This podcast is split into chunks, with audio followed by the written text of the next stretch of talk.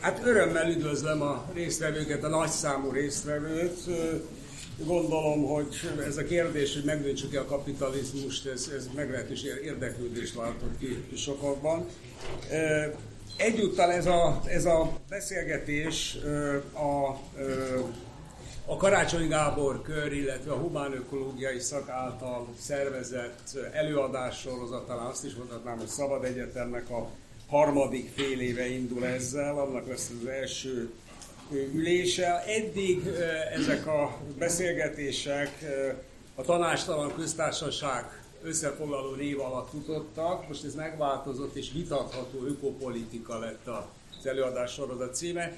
Ez nem jelenti feltétlenül azt, hogy mi sokkal több, hogy kevésbé vagyunk tanástalanok, és amellett az is nyilvánvaló, hogy a kettő között azért van bizonyos összefüggés, tehát a vitatható ökopolitikával valami olyasmire akarunk utalni, hogy nem a feltétlen és a végső igazságokat kívánjuk itt megfogalmazni, hanem kérdéseket felvetni, amik vitathatóak, és amiről gondolom, hogy viták is fognak ki alakulni. A jelen esetben ebben nagyjából egészében biztos vagyok, ismerve a két előadót és azoknak a beállítottságát, hogy kettőjük között, és talán nem csak kettőjük között vita is remélhetőleg értelmes, sőt, biztos vagyok benne, értelmes vita fog kialakulni. Na most a résztvevők, tehát ugye egyrészt Lányi András, másrészt filozófus és Kiss Viktor, filozófus, ökopolitikus, stb. Lehetne ezt folytatni. A papíron szerepel, hogy filozófus, azért mondtam ezt, hogy filozófus. Másrészt pedig Kiss Viktor, akkor mondhatom azt, hogy politológus. A vita menetre a következőképpen fog zajlani. Először Lányi András kb. 15 percben ismerteti a téziseit, azokat a téziseket, amiket egyébként elküldött Kiss Viktornak, tehát ő ennek ismeretében nem kaptad meg? De megkaptad, akkor jó.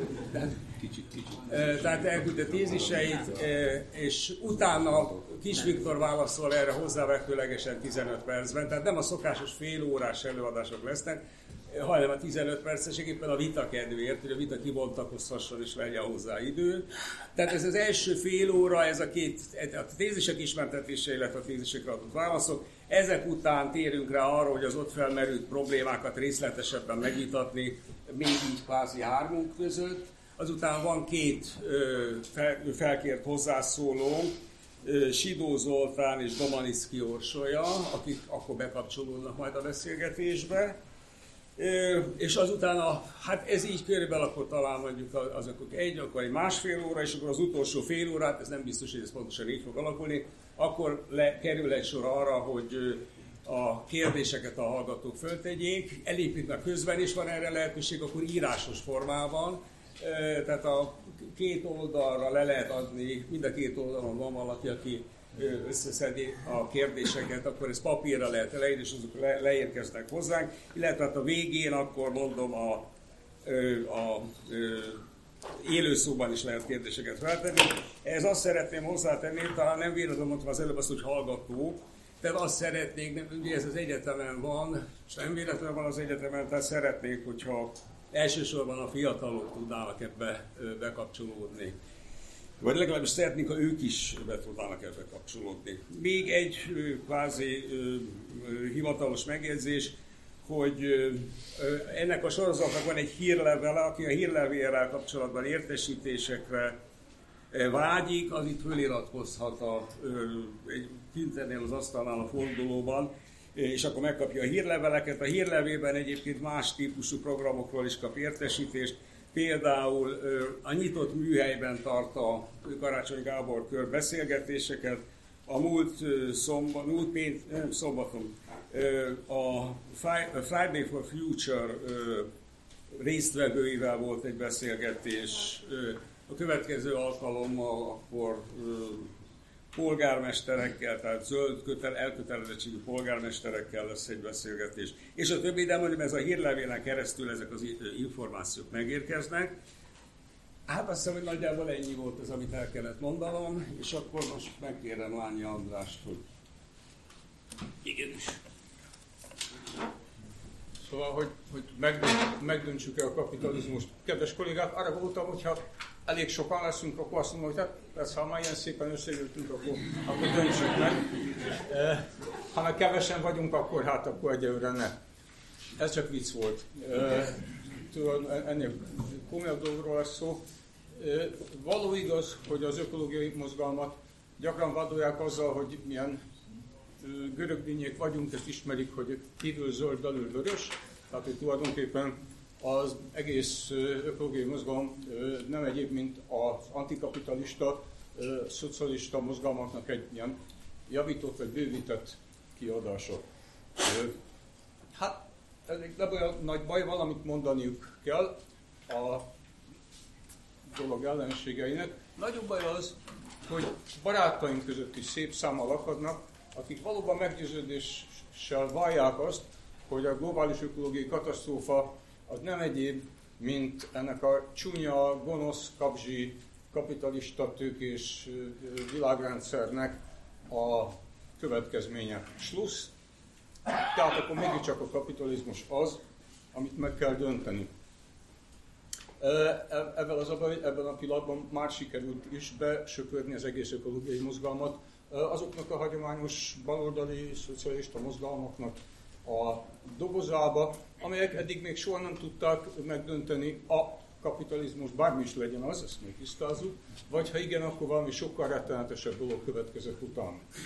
Ezért én most azt szeretném majd önöknek bebizonyítani, hogy az ökológiai mozgalom céljai ennél radikálisabbak, és ugyanakkor konzervatívabbak is. Ez ügyben 4 állítást fogok tenni, majd ebből rövid következtetéseket próbálok levonni. Az első állítás az borzasztóan egyszerű, és empirikusan ellenőrizhető. A Szovjetunióban nem volt kapitalizmus, az ökológiai, a környezet pusztítása ugyanolyan intenzíven folyt. A Kínai Népköztársaságban, ma is így hívják, ma sincs kapitalizmus. Azt állítom, hogy ne nevezzük kapitalizmusnak az államilag időnként kinevezett, időnként kivégzett parancsnokok által irányított politikai akarat következtében létező gazdasági szereplőket. A kapitalizmus kifejezést tartsuk fenn az olyan gazdasági szereplőknek, amelyeknek a jellemvonása az, hogy a vagyonuk a piacon realizálódik.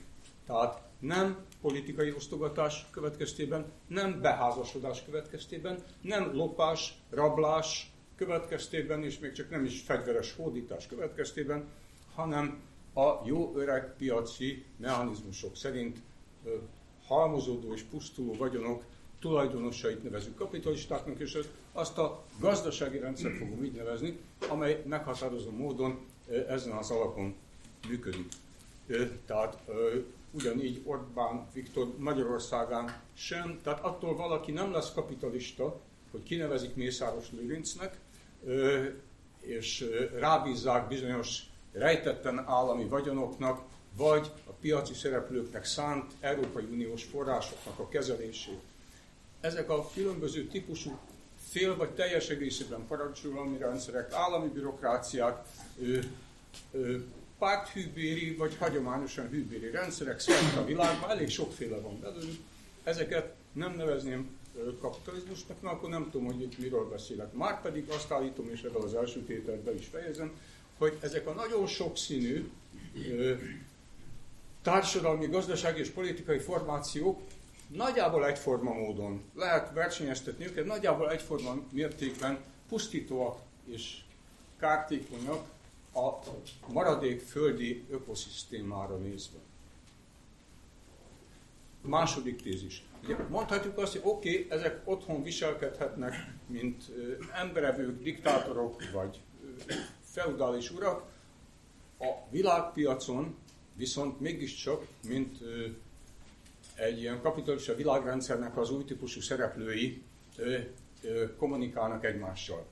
Ezt cáfolni szeretném, egészen odáig, hogy azt állítom, hogy a világpiac egy szép metafora, de nem piac, a szó klasszikus közgazdasági értelmében, már csak azért sem, mert azok a szereplők, akik itt megjelennek, nem gazdasági szereplők, hanem a politikai, gazdasági, kommunikációs és mi van még kulturális hatalom sajátos összefonódásával keletkezett birodalmak, amelyeket óriási tévedés a gazdaságba elhelyezni, akkor nem ér. Ez olyan, tehát miért hát a Coca-Cola vagy a Shell Oil Company, azok nem gazdasági szereplők. Ez olyan, mint amikor a liliputiak megállnak és nézik a Gullivernek a lábaujját, hogy ez milyen különös lábúj. Akkor fognak igazán meglepődni, amikor észreveszik, hogy ez a lábúj, vagy fül, vagy orcimpa, ez egy ilyen óriáshoz tartozik. Tehát félrevezető a világpiacot úgy értelmezni, mint piaci szereplőknek a vetélkedését. Nincs ott, kérem szépen, piac, ahol az információhoz való hozzáférés ilyen aránytalanul különböző, ahol a méretbeli különbségek ilyen hatalmasak, ahol egyre kevesebb szereplő, és ezek egyre nehezebben azonosítható szereplők, akik egymás tulajdonába keresztül kasul belelógnak, alkotnak ilyen hálózatokat, akkor itt sem a magántulajdonnal kapcsolatban, sem a piaci érintkezéssel kapcsolatban ezeket a jól ismert közgazdasági közhelyeket nem húzhatjuk rá erre a történetre. A költségekről és a hasznoktól nem utólag, nem spontán, nem a piacon születnek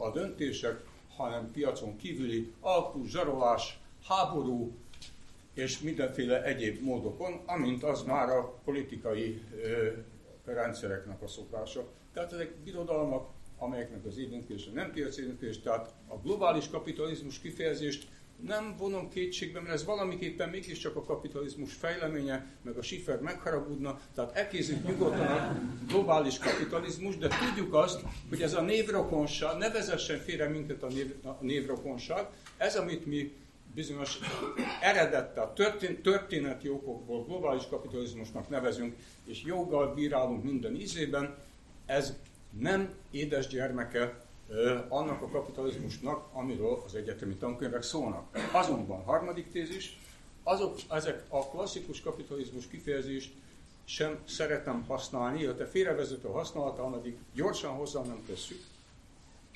hogy ha nem vagyunk kifejezetten a marxista történelmi materializmus elkötelezetté, tehát hogyha nem hiszünk szilárdan abban, hogy az alap határozza meg a felépítményt, a lét határozza meg a tudat és az összes többi ilyesmi, akkor észre kell vennünk, hogy a piaci típusú versenygazdaság, mint gazdasági alrendszer, egy olyan rendszerhez tartozik, amelyhez szervesen hozzátartozik a polgári társadalom és a modern ipari állam.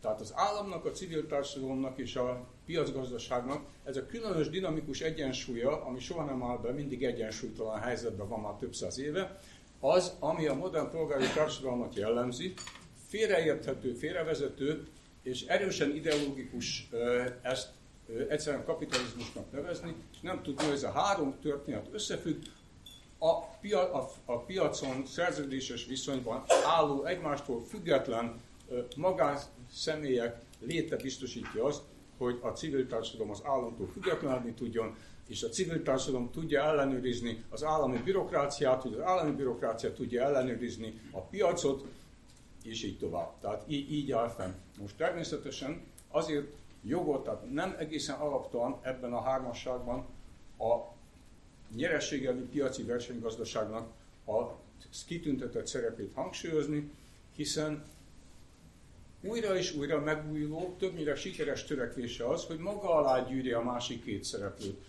Korrumpálja az államot, és alá függetlenítse magát, mint a piaci folyamatok független legyenek mindenfajta társadalmi ellenőrzéstől, és ennek az utolsó nem sikertelen változata az éppen a globalizáció, amely a helyi társadalmak és helyi államok ellenőrzése alól ismét megszökő piacgazdaságnak a fejleménye. Azonban itt egy nagyon paradox dolog történik, amit először Marx Károly vett észre, akinek a zsenialitását eszem ágába sincsen kétségre vonni minden tévedésével együtt. Azt tudnélik, hogy a magának a piaci folyamatok természetéből adódik, a tőke koncentrálódása és az egész rendszernek ez a szükségképpen kényszeresen terjeszkedő, hódító természete, tehát az a két dolog, a tőke koncentráció és a birodalom alkotás, ami a globalizációt előkészítette, így van, tulajdonképpen csak azt a kis lábjegyzetet teszem hozzá ehhez a klasszikus okfejtéshez, így post festem, tehát könnyű nekünk, mert már ugye mi csak visszatekintünk arra, ami történt, hogy furcsa módon a kapitalizmus ezzel fel is számolja magát. Tehát azok a, ez csak abban az értelemben, az öröm korai, abban az értelemben, hogy azok a viszonyok, amelyek abban a pillanatban, amikor a piaci szereplők végképp elérik azt, hogy tehát függetlenné, valóban kivívják a függetlenségüket, a globális szintéren kivívják a függetlenségüket a helyi államoktól és a helyi társadalmaktól, ebben a pillanatban megszűnnek piaci szereplők lenni, és az erőszak, a kényszer, a hatalmi fölénnyel való visszaélés, és egyéb olyan monopolista eszközöket vesznek igénybe, olyan monopóliumokat hoznak létre, amelyektől sokkal inkább viselkednek politikai szereplőként, vagy minek nevezzem őket, hatalmi tényezőként, mint tisztán gazdasági szereplőként, és ezt nem fölösleges ezeken a szavakon lovagolni, mert hiszen ebből következik, ebben meg is lennék az, úgymond a téziseimmel, ebből következik három dolog, két dolog következik, amelyik egy megjegyzés lesz. Először is, ha ez igaz, amit eddig állítottam, akkor ebben a terminológiában megmaradva nem a termelési viszonyok fejlődése vezetett a globális ökológiai pusztuláshoz, hanem a termelő erők fejlődése vezetett ide, szinte a termelési viszonyok változásaitól függetlenül. Kettő, az ökológiai politika programja ebben az esetben, ha a téziseim nem tévesek, akkor nem annyira valaminek a megdöntése, hanem az a radikális, többen alapvető változás, aminek végbe kell menni, hogyha a katasztrófa kiteljesedését legalább el akarjuk kerülni, az magában foglalja, hát inkább helyreállítás szót használnék, mint megdöntést. Tehát igenis helyre kell állítanunk mindenek előtt a civil társadalom ellenőrzését, az politikai és gazdasági szereplők, tehát a piac és az állam fölött. Ellenkező esetben utóbbi kettő összefonódása mindig a legrövidebb távú haszonnal és a legdurvább pusztító beavatkozásokkal fog járni. Tehát egy, helyreállítani a társadalmi ellenőrzést, a helyi közösségek ellenőrzését, a saját jövőjük, létfeltételeik, stb. Felett. Kettő, ilyen értelemben helyre kellene állítani a méltányos piaci csere viszonyait, és lehetővé kellene tenni, hogy az egyéni vállalkozás szabadságában minél több szereplőt. Elvileg bárki részesülhessen, ennek nem tudom feltűnte, de a mai világhelyzet az ellenkezője. Tehát néhány száz önálló, szuverén vállalkozó hálózat, konglomerátum uralja a világot, és bármilyen egyre kevesebben engedhetik meg maguknak, hogy bármire függetlenül vállalkoznak. Tehát a vállalkozást, vagy a piaci szereplővé válást, azt nem korlátozni, hanem kiterjeszteni kellene. Ezt úgy is mondhatjuk, hogy helyreállítani a tulajdonformák sokféleségét.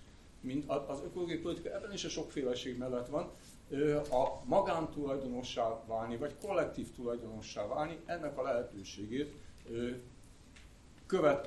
követelhesse és vívhassa ki magának minél több helyi közösség.